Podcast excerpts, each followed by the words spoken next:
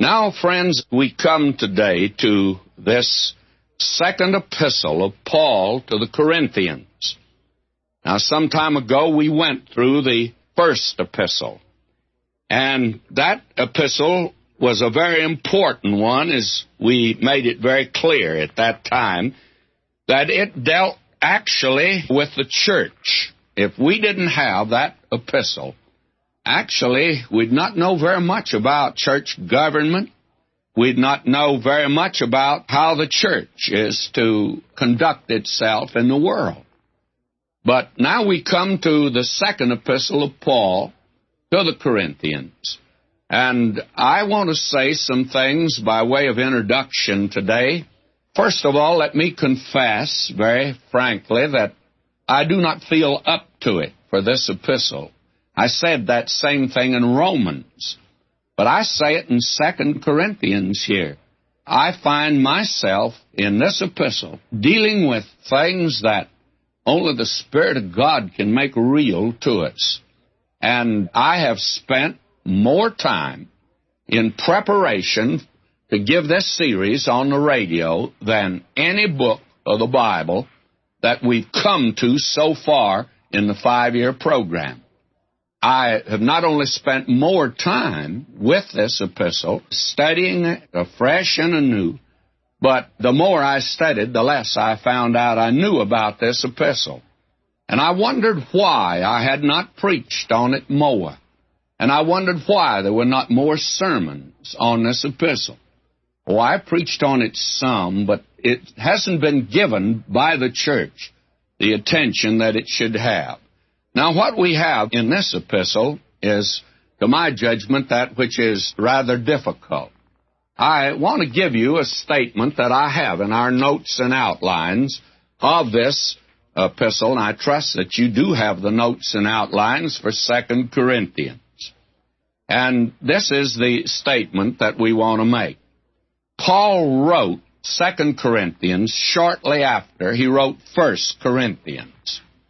He had written First Corinthians from Ephesus, and he was engaged in a great ministry there, as he says, a great door and effectual is open unto me, and there are many adversaries. Well, Paul had, I believe, his greatest ministry in Asia Minor, Ephesus being the springboard and the sounding board for the gospel.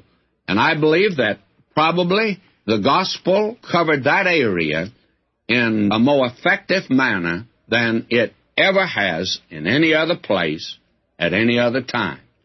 And that's what Paul meant a great door and a effectual is opened unto me. Now, because of that, he couldn't leave that ministry and go over to Corinth, where that baby church he'd started over there filled with carnal Christians, carnal Corinthians, babes in Christ. They wanted Paul to come, they wanted attention, they wanted food, and they wanted a change, too, of garments. They were all wet, if you please. And they were crying like a baby would cry. And Paul couldn't come. And they were a little miffed and hurt by it. And so Paul wrote that first letter and told them that he would be coming later. He didn't come later. And they were still disturbed. And Titus came back and brought him word. And Paul, by that time, had left Ephesus proper. He'd gone on up to Troas. Well, let me read 2 Corinthians 2, verse 11. He says here, verse 12, Furthermore, when I came to Troas to preach Christ's gospel, and a door was opened unto me of the Lord, I had no rest in my spirit, because I found not Titus my brother, but taking my leave of them, I went from thence into Macedonia. Now, when he went over to Macedonia, that is, to Philippi, why, Titus, whom he had sent to Corinth in his place, came and brought him word about the answers to some of the things that Paul had told them to do. Were they doing them? And therefore, Paul sat down and wrote this second epistle. And this is the one that we have here. Now they were still myth. They wanted the great apostle to come and be with them. And here is where Paul actually opens his heart in a very wonderful way. To tell the truth, we find Paul here just letting us probably come to know him better personally than in any other place. Now, I want to continue to read to you what I put in my notes. I've got away from it there for a moment. And the news, by the way, though, that Titus brought was good news. And any breach that had been between Paul and the Corinthian church was healed. Now I'm reading. This epistle is difficult to outline, as it is less organized than any of Paul's letters, but it contains more personal details. In each chapter, there's always a minor theme developed, which sometimes seems to take the place of the major theme and is generally expressed in some striking verse. This may explain the seeming difficulty in outlining and organizing this epistle. We'll note this as we consider each chapter. Now, I want to just give briefly to you the outline that we have of this epistle because I think that's very important for us to see. In the first seven chapters, we have the comfort of God. And this is one of the most important for you and me, for it has to do with Christian living right where you and I are located today. Then wedged in this epistle are two chapters that seem extraneous, but they're not. And having talked about the comfort of God, he talks about the collection for the poor saints at Jerusalem. And the minute you mention a collection, well, that's not a comfort to a lot of the saints. And here you do not have Christian living, but Christian giving. And then in chapters 10 through 13, believe me, Paul becomes very personal, and you have the calling of the Apostle Paul. And here is Christian guarding, Christian living, Christian giving, Christian guarding. Now, this is very important. In the first two verses, we have an introduction. And then, well, the rest of chapter 1, we have God's comfort for life's plans. Now, let's look at this, friends, for as I said, I feel like it's difficult to rise to the high level of this epistle. And he begins on a high note. Will you listen to him? Paul, an apostle of Jesus Christ by the will of God. Now, Paul, writing in the authority of an apostle, is writing with all that authority. And my friends, if a man today in the ministry can speak with authority, he ought to get out of the ministry and start selling insurance or selling gas at a filling station because there's no use trying to give out God's word unless you're convinced of it yourself. And that's the weakness of the church today is there are too many men. They're not sure. The early church, when the persecution began, the first thing you remember they said, Oh Lord, thou art God.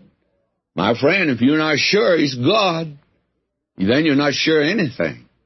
And then they were sure of the Word of God. They rested upon it at all times. So Paul, with this authority, Paul, an apostle of Jesus Christ, and will you notice this? By the will of God. My friend, you don't go any higher than the will of God. you can't go any higher than that. And that, my friend, is authority. If what you are doing is by the will of God, my friend, there's no question in your mind. If you are today in the will of God, I don't care where you are, how you are, and what your circumstances are. If you are in the will of God, my friend, you are in a glorious, wonderful place today, and you may be in the best hospital is in town. but may I say to you, that is the proper place. I have a friend, he's a music director, and he generally begins a song service on some humorous note.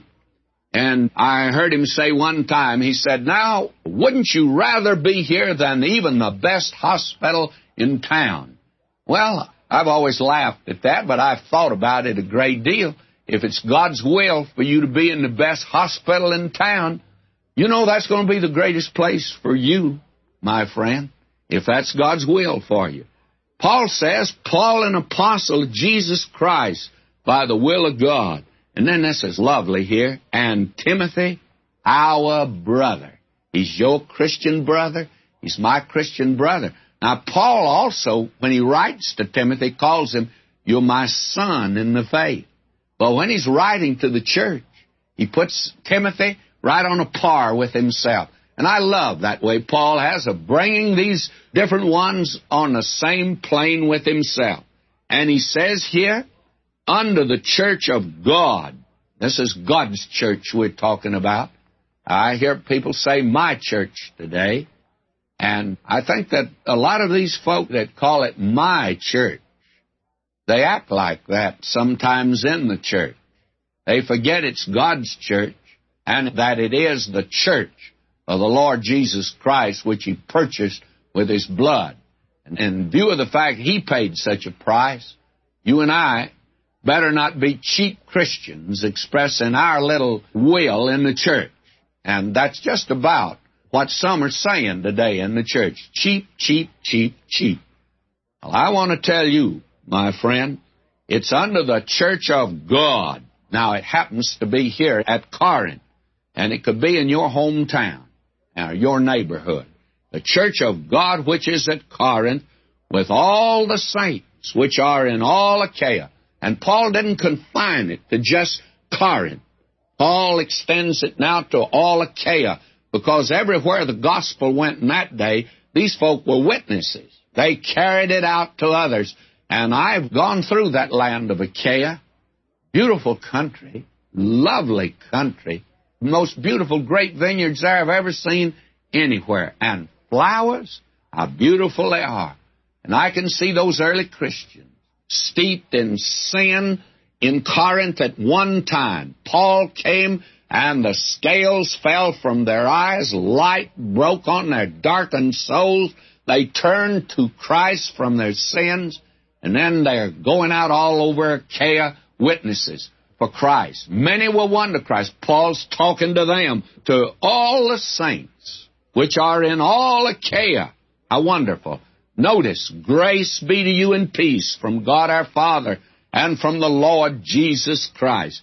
Now that's this formal, almost stereotype greeting, and I've dealt with that in other epistles, and I'll not deal with it here, but just pass by it to get to verse 3. But because I passed by it doesn't mean it's not on the same lofty plane that verse 1 was, and all of this is on the same plane.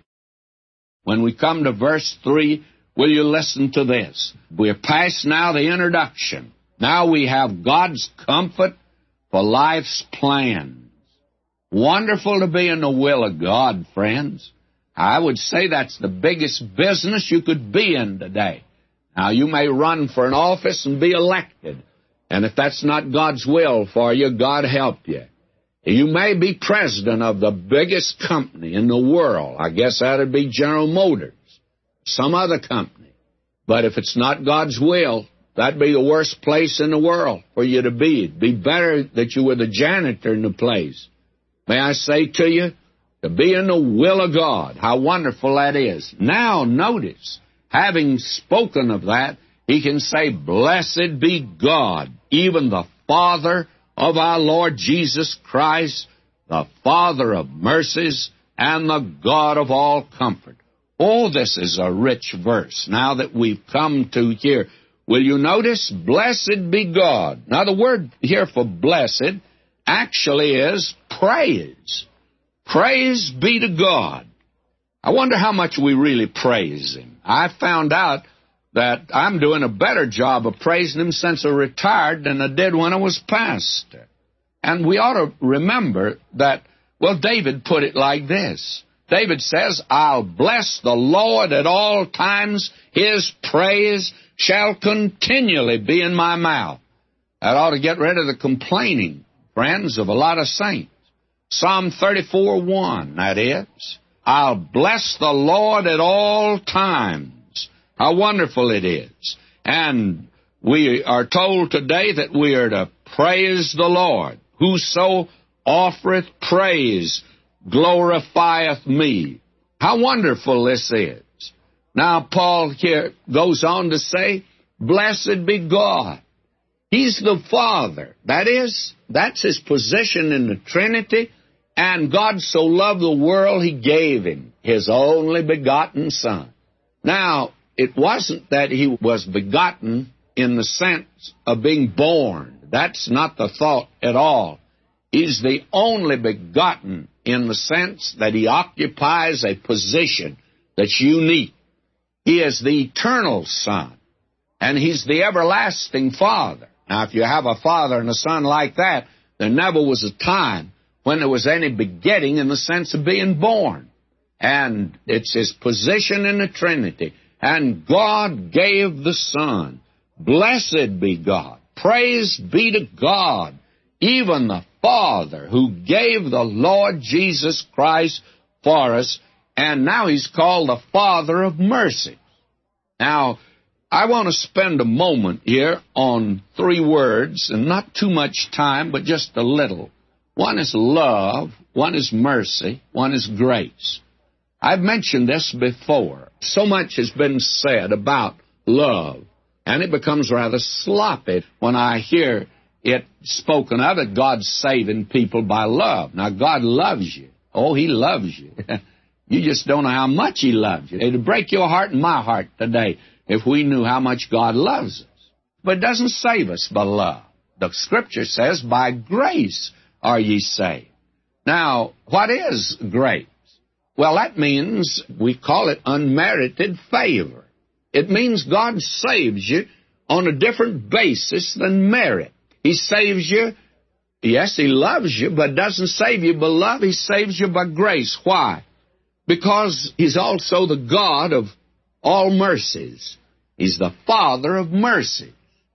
Now, what's mercy? Well, mercy means that God so loved you that He provided a Savior for you.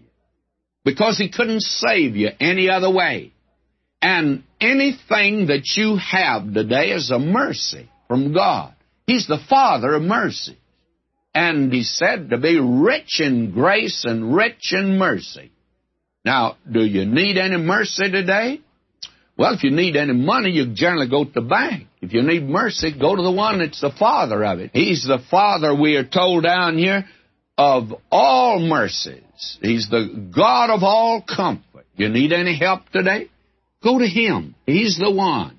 And anything that you have today is a mercy from God. You don't deserve it.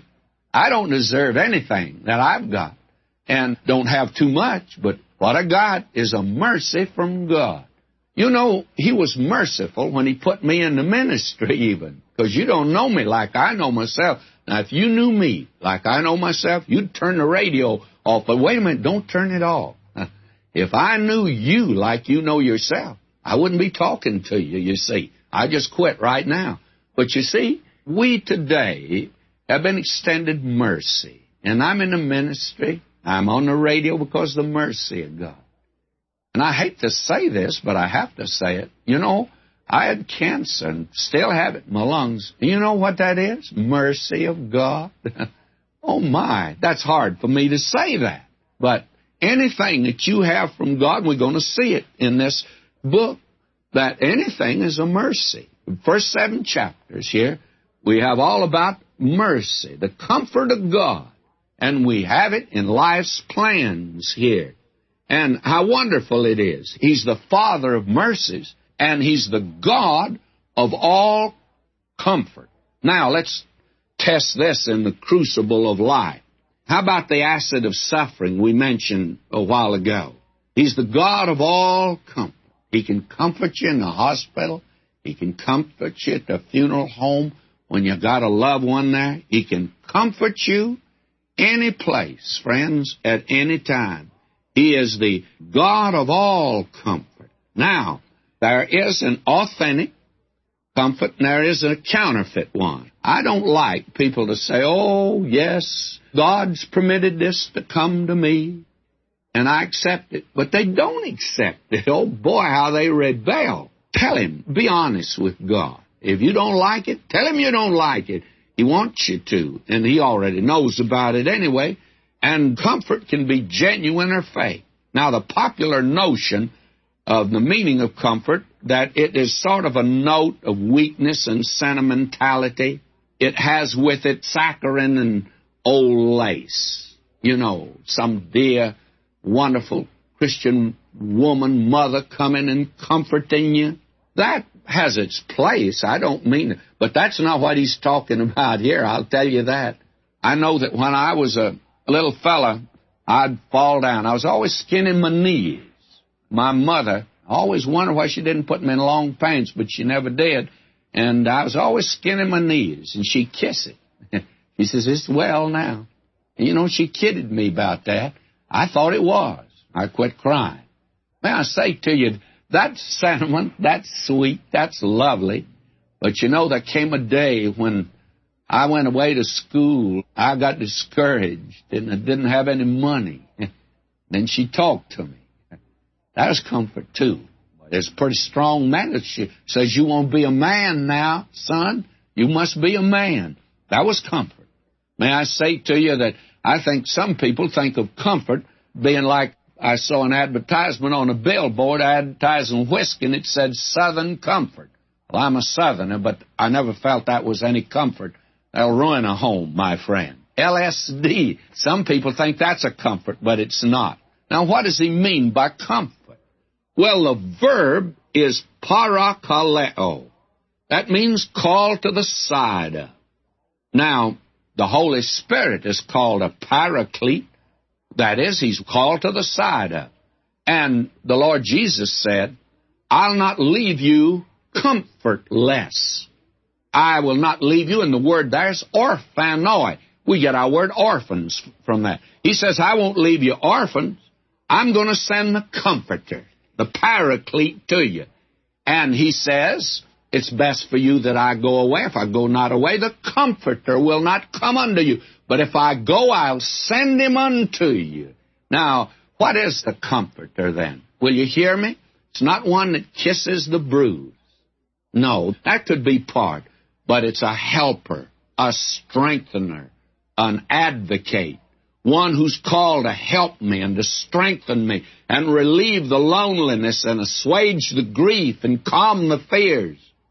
And it means help in time of terrifying trouble, if you please. Hear, O Lord, and have mercy on me. Lord, be thou my helper. That's the cry of a soul that needs a comforter, and he's the God of all comfort. Now, verse 4 Who comforteth us in all our trouble that we may be able to comfort them which are in any trouble by the comfort wherewith we ourselves are comforted of God.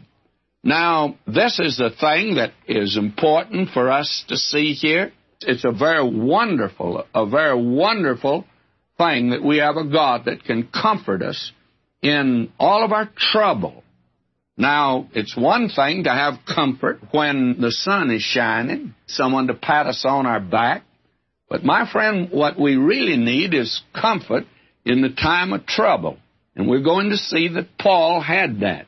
He's going to let us in on that, and that God comforted him in the time of trouble.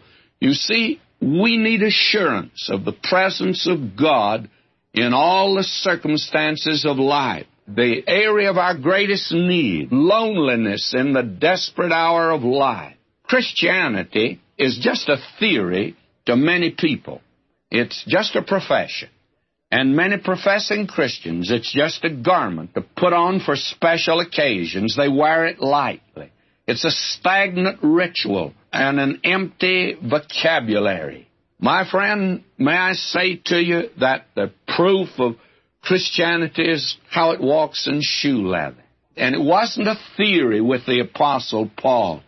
He says he comforteth us in all our trouble that we may be able to comfort them which are in any trouble by the comfort wherewith we ourselves are comforted of God.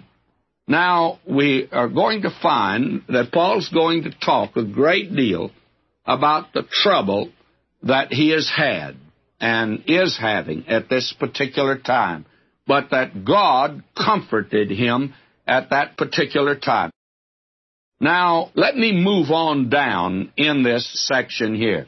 He says, For as the sufferings of Christ abound in us, so our consolation also aboundeth by Christ. And whether we be afflicted, it's for your consolation, your comfort, and salvation, which is effectual in the enduring of the same sufferings which we also suffer, or whether we be comforted, it is for your consolation and salvation.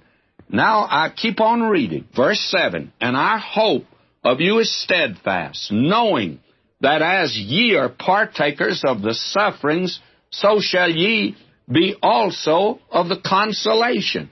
For we would not, brethren, have you ignorant of our trouble, which came to us in Asia, that we were pressed out of measure, above strength, insomuch that we despaired even of life, but we had the sentence of death in ourselves, that we should not trust in ourselves, but in God which raiseth the dead, who delivered us from so great a death, and doth deliver, in whom we trust that he will yet deliver us. Now, this is wonderful. May I say to you that this explains why God permits us to have trouble or to be sick. Now, Paul here says he was sick nigh unto death. Fact of the matter is, he said the sentence of death was in him. I think probably the doctor told him that he would die. Now, there are others that think that what he's referring to is when in Ephesus that mob came and they would have torn Paul to pieces and he would have been made a martyr. I'm not sure what experience that he is referring to here. It could be sickness. It could be that experience that he had. And he tells us that he had the sentence of death. And then he says he hath delivered us. And he does deliver us. And he trusts that he will deliver us. Now this is quite wonderful. And this is something ought to be practical for us today. First of all, let me say that God permits the church to suffer, and He permits Christians to suffer. And He has in mind a good reason. He has a very wonderful purpose in it all. He intends for it to work out for the good of these believers, and He intends for it to serve a good purpose so they can comfort someone else. Now, let's look at this for just a moment. You know, Paul deals with the realities of the Christian life here. He says, He hath delivered us, He does deliver us, and He says He trusts that He will deliver us. And for our hope is steadfast and in Him. And He gives this experience that He's had. And Paul, on that basis, he appealed for prayer in his dark hour, and the church responded. He says, Ye also helping together by prayer for us, that for the gift bestowed upon us by the means of many persons, thanks may be given by many on our behalf. Now, as I've already said, everything that you and I have, we have it today because of the mercy of God and we have it for the benefit of others. Now, I don't care what it is that you have. God's given it to you that you can share it with others. He's given it to you today as a mercy. Do you have health? Well, then you have it because of the mercy of God, and He wants you to share it with others. Wealth. What about that? Youth. Talent. A gift. And wait a minute.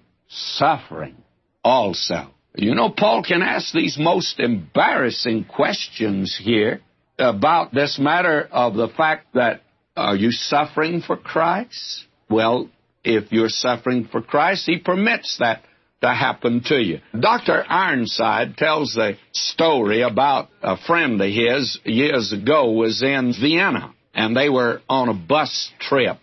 And on that bus trip, why, some sheep got in the way of the bus. And they were held up, and the man sitting next to his friend there, why, he was annoyed by it all. Because actually, there were just two sheepdogs that were watching over and guiding and leading in all of this and herding those sheep. And so this friend, a Christian, said to this man sitting next to him that is annoyed, he says, Do you know the names of those two sheepdogs? And he said, Why? No, I don't know the name. He says, Do you know the name? He said, Yes, I do. We says, What are they? Well, he says, One of them's named Goodness and the other's named Mercy. He said, How in the world do you know that? Well, he said, I'll tell you why. He said, David said, Surely goodness and mercy shall follow us all the days of our life. Now, he says, Goodness and mercy are following us all the days of our life. And who in the world wants two dogs yapping and barking at their heels all the time? Well, God sometimes sends us trouble, friends. Sometimes sends us sickness. And He does this in order that He might, in our lives, be able to bring out something there, you see. And it's goodness and mercy will follow us all the days of our life. And He has delivered us, Paul said. Now I look back, may I be personal? I had cancer. And I be very frank, my doctor didn't give me much hope.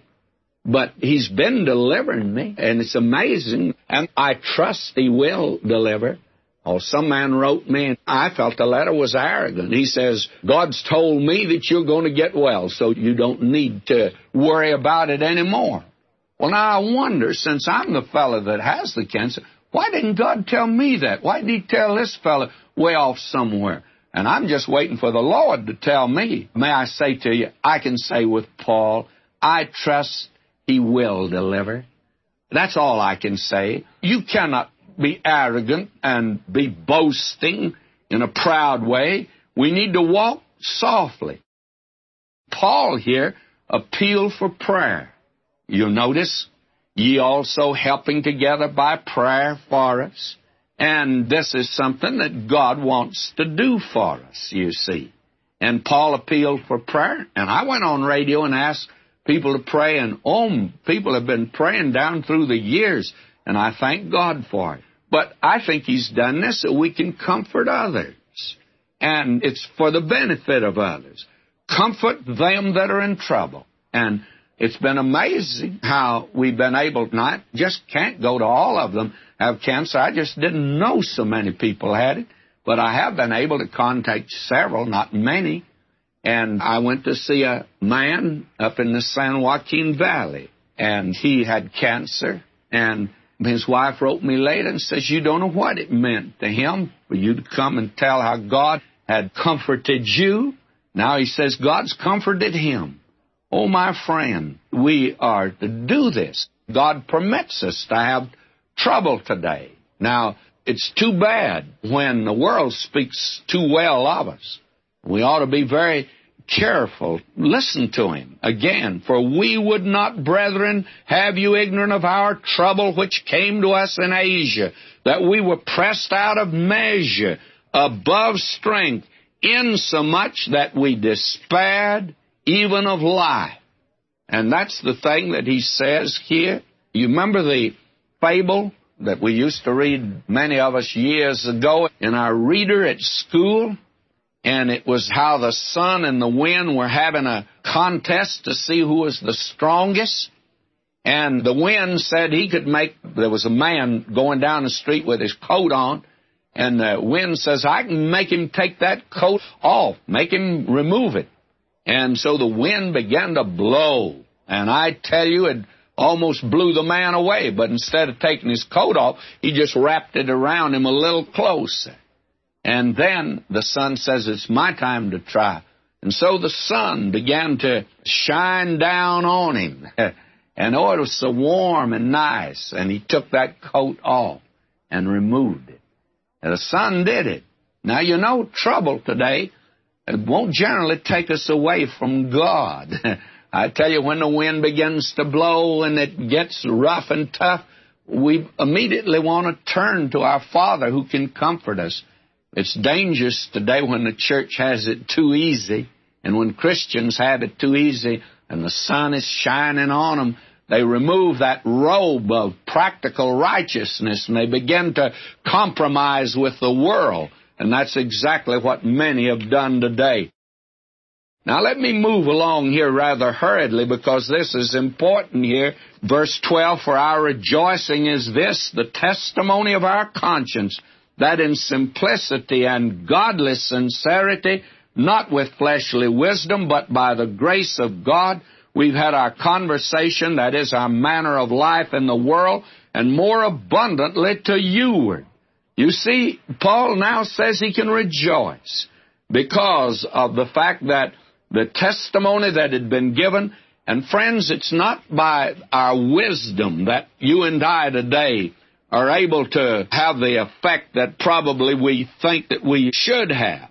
But actually, we need to notice that it's because of the fact it's given simply.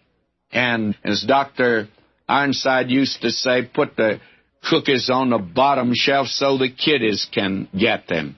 Now, Paul speaks here of the fact that suffering had produced this in his life, and that's what it will produce. When I was in the hospital the first time, someone sent me Alice Mortenson's little poem, I Needed the Quiet, and I think I ought to share that with you today in this particular section. He said I needed the quiet, so he drew me aside into the shadows where we could confide, away from the bustle where all the day long I hurried and worried when active and strong.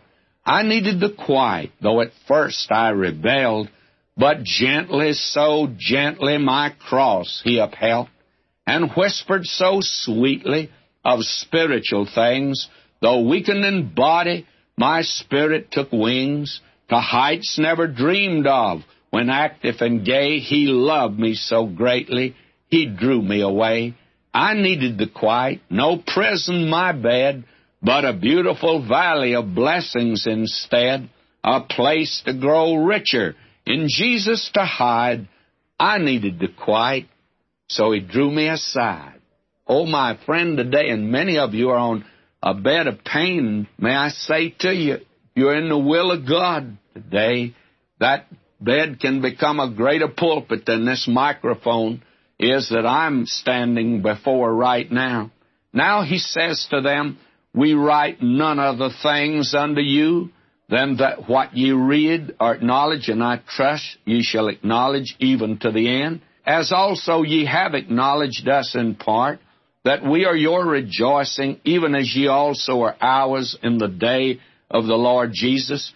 And in this confidence I was minded to come unto you before, that ye might have a second benefit. Paul says, Wasn't I a blessing to you the first time? And I'm coming now the second time, and I want to be a blessing to you. Now he says, And to pass by you into Macedonia, come again out of Macedonia unto you, and of you to be brought on my way toward Judea. When I therefore was thus minded, did I use lightness? Are the things that I purpose, do I purpose according to the flesh, that with me there should be yea, yea, and nay, nay? Now, Paul said this I said I was coming before, and I didn't come. Now, there was some of these enemies in Corinth was saying, well, he didn't mean it at all. He wasn't sincere. Now, what Paul is saying, I was sincere. Paul says, when I say yea, I mean yea. And when I say nay, I mean nay. And my friend, believers today ought to be that kind of folk. Not use lightness in making our appointments and our arrangements and in the business world today. Oh, how we need men and women that are Christian, that when they say something, they'll stand by it. That's what Paul is saying.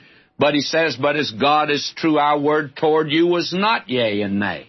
We didn't talk out of both sides of our mouth. For the Son of God, Jesus Christ, who was preached among you by us, even by me and Silvanus and Timotheus, was not yea and nay, but in him was yea. the gospel is yes. The gospel is positive.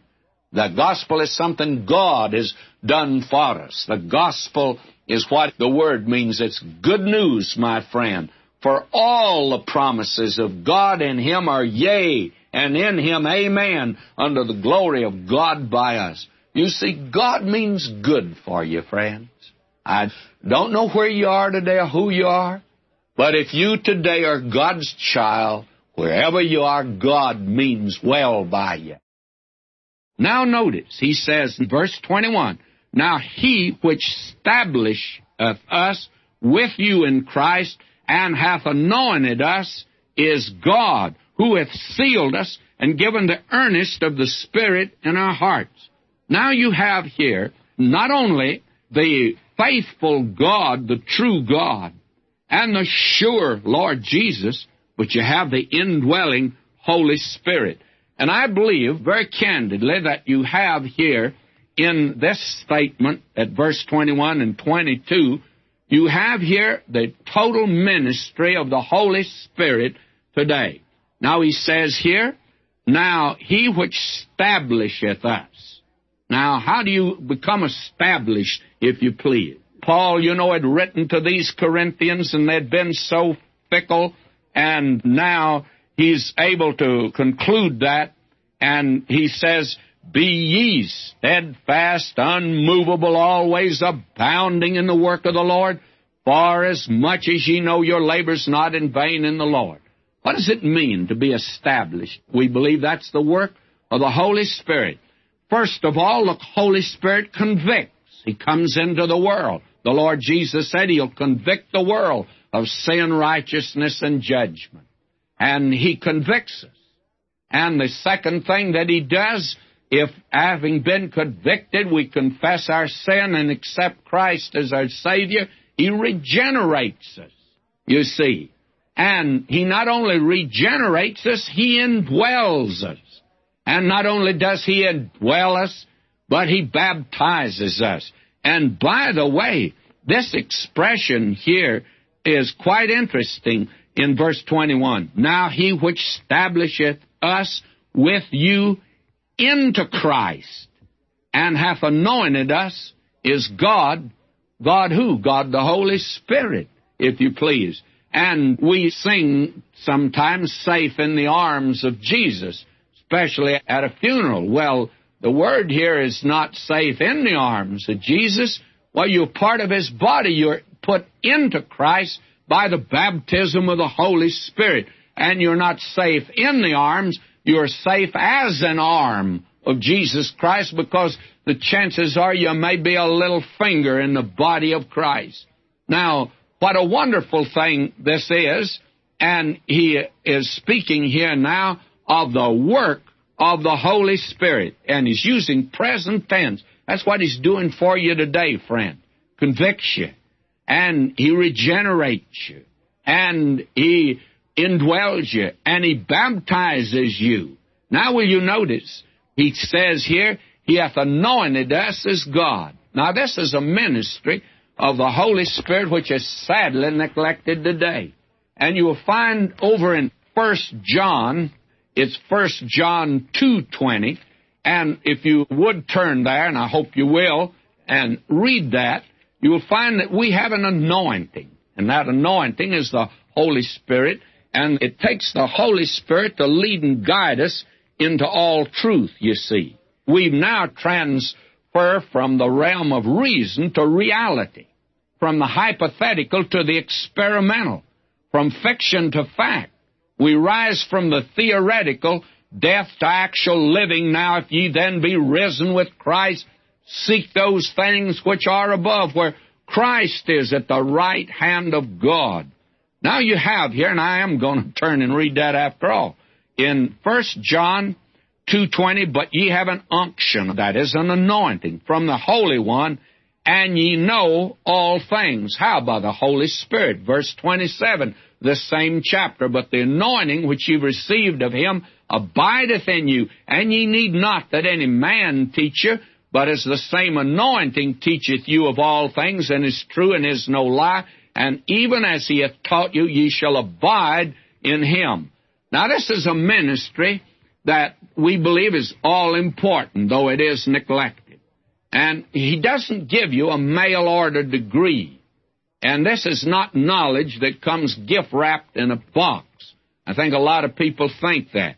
You have the Holy Spirit to teach you, Christian friend, and He alone can open the Word of God to you. That's the reason this is a miracle book. And all Christians must depend on the Holy Spirit. And the Lord Jesus said to His own, I have yet many things to say unto you, but you cannot receive them not. But when the Spirit of God is come, He's going to lead you into all truth. Now that's what He wants to do, is to lead you and me into all truth. Now we have here something else that's mentioned, who hath also sealed us. That is a marvelous ministry of the Spirit. We're told, grieve not the Holy Spirit. Can you grieve him away? No, because he says, grieve not the Holy Spirit, whereby you're sealed unto the day of redemption. And the Holy Spirit's going to deliver you someday. He sealed you, friend. And that's just same as taking a letter down to the post office and I've already apologized to the people at the post office, and I sure hope they're going to deliver our mail now and then get our mail to us, by the way. But if you want to make sure you register that letter, and they put a seal on it, and they guarantee they're going to get the letter through when you do that. All legal documents had that. In witness thereof I set my seal is the way it comes down to us from the Old English. And it's a marking, a branding, a mark of ownership.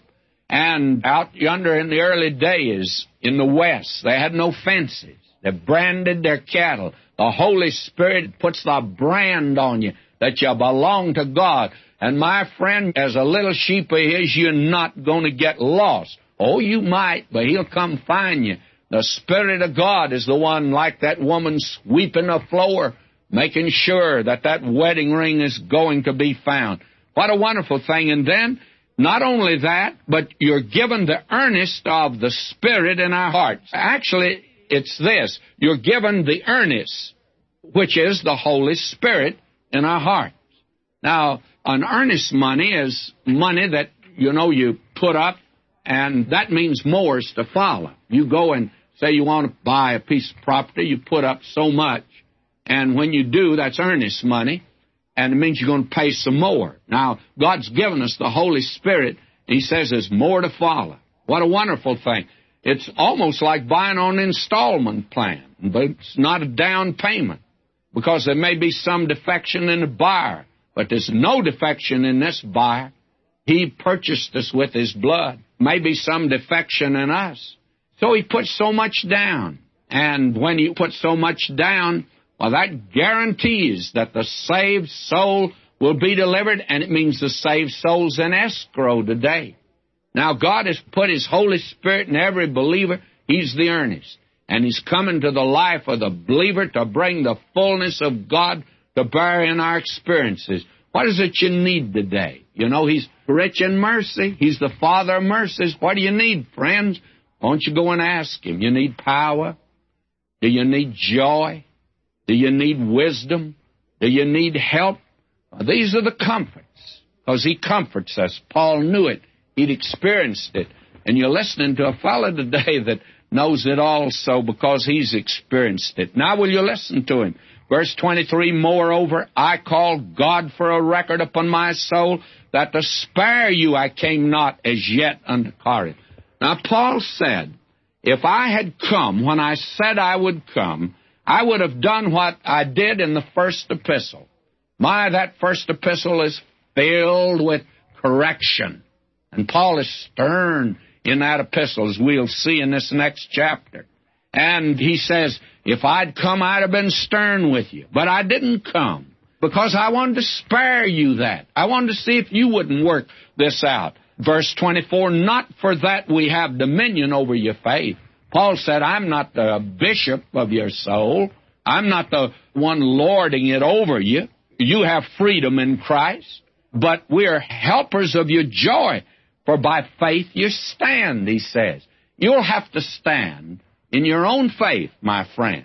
And Paul says that we wanted to stay away that you might be strengthened in your faith and you might grow. And that's one of the reasons, friends, God permits many of us to undergo certain hardships, certain difficulties in our own lives. Will you notice in chapter 2 now, verse 1, he says, But I determined this with myself, that I would not come again to you in heaviness. Paul said, If I'd come also something else. Oh, I was discouraged with you, and I would have been in sorrow, and there'd been tears in my eyes. For if I make you sorry, verse 2, who is he that maketh me glad? But the same which is made sorry by me. You see, Paul didn't want to come and in his sorrow and with tears in his eyes, he'd had them weeping. Then who is going to make Paul glad? You see, they were just both of them boo-hooed in the same handkerchief. That wouldn't have been very good, by the way. Now will you notice? He says, And I wrote this same unto you, lest when I came I should have sorrow from them of whom I ought to rejoice, having confidence in you all that my joy is the joy of you all. Paul said, I want to come in joy.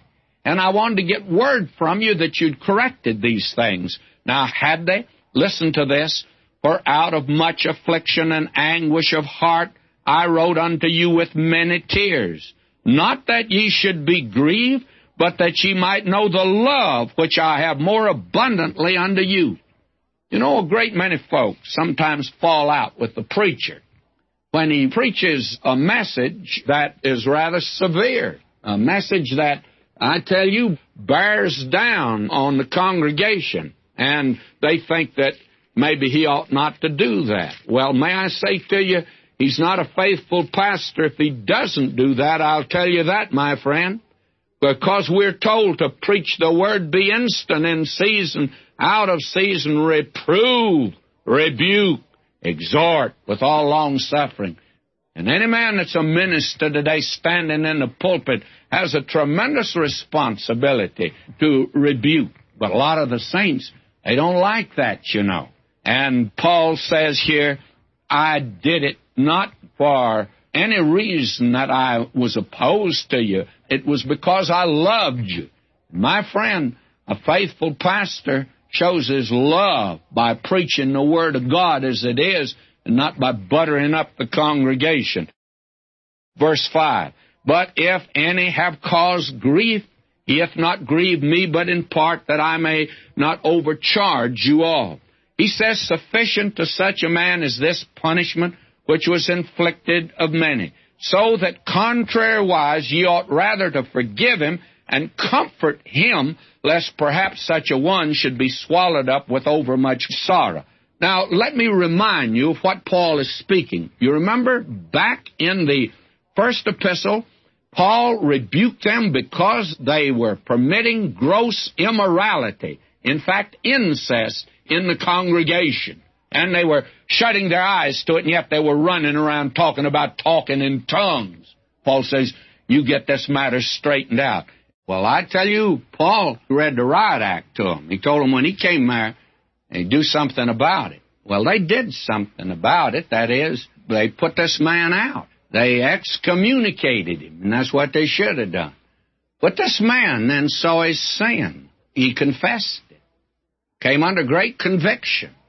Now, you see, what Paul is saying here is, he says, what you do is to receive him now.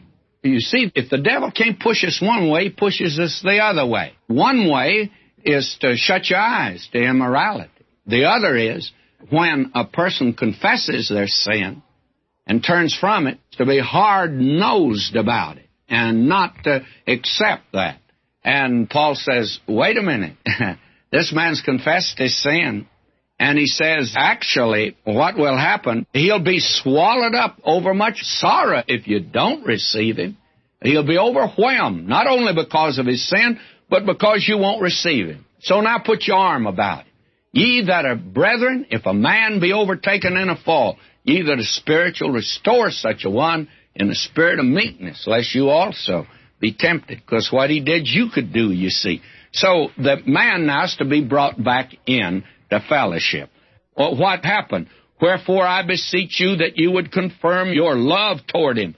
For to this end also did I write, that I might know the proof of you, whether ye be obedient in all things. To whom ye forgive anything, I forgive also. For if I forgave anything, to whom I forgave it for your sakes, forgave I it in the person of Christ.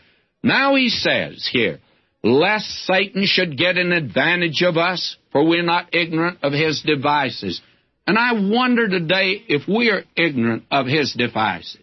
Now, in the first letter, will you notice, he told them that they must not tolerate evil. They must put it away. Now, in this second epistle, Paul says the man's repented. The man has come and acknowledged his sin. Now, you are to forgive him. you see, the devil sometimes, you know, gets us to shut our eyes to gross immorality. I wish I had time to tell you about how that is today. I know one preacher that has had woman trouble in three different churches, and every church he went to knew his record, but they took him. Why? shutting their eyes to gross immorality, and they've hurt the cause of Christ when they did that. But wait a minute. Suppose he had repented really, turned from his sin, which he did not. Then what should they do? Forgive him. Now, the opposite of that is there are a lot of, old stiff backed fundamentalists today. They won't forgive anything. My friend, that can be the work of the devil as well as shutting your eyes to immorality is not to forgive the one. And that's where Satan gets advantage of a great many Christians. They're so unforgiving. My, I tell you, there are two things you don't hear much today in our conservative churches. You don't hear people asking for forgiveness or saying they're wrong, and you don't hear many people forgiving folk. They have an unforgiving spirit. My, this is important for us to see. Now he says, Furthermore, when I came to Troas to preach Christ's gospel, and a door was opened unto me of the Lord, what'd Paul do? He stayed there and preached the gospel, because that was the will of God for him. You see, Paul, instead of being fickle, he was faithful. He was faithful to God. And when he was faithful to God, when the door was open in Troas, in the city of Troy, he stayed there and preached the gospel unto them. But may I say to you, he says here, verse 13, I had no rest in my spirit because I found not Titus my brother, but taking my leave of them, I went from thence unto Macedonia. Paul says, even when I was preaching the gospel, I was grieved in heart because Titus hadn't come to bring me word concerning you people in the city of Corinth. Now, Paul makes it very clear to them here that he was in God's will when he went to Troas and didn't come on to them at all, but he was waiting for Titus to come, and Titus didn't come. He went over to Philippi in Macedonia. Titus came and brought word at that time from the Corinthians that they had dealt with this and that the man had now repented, turned from his sin. That was the way it was to be dealt with. Now we come to what some have called the power of the ministry. You can call it anything you want to, but I say it's part of the greatness of the ministry, and I rejoice today to be able to preach the kind of a gospel and the kind of a word of God that we have to give. Oh, listen to this. This is grand and glorious that we're dealing with here. I begin reading now, verse 14 of chapter 2. Now thanks be unto God which always causeth us to triumph in Christ, and maketh manifest the savour of his knowledge by us in every place. Now, the picture here is a dramatic picture, and it's a great picture. He says here that preaching the gospel is like leading a triumphal entry. oh, how great this is. And the picture goes back to Rome.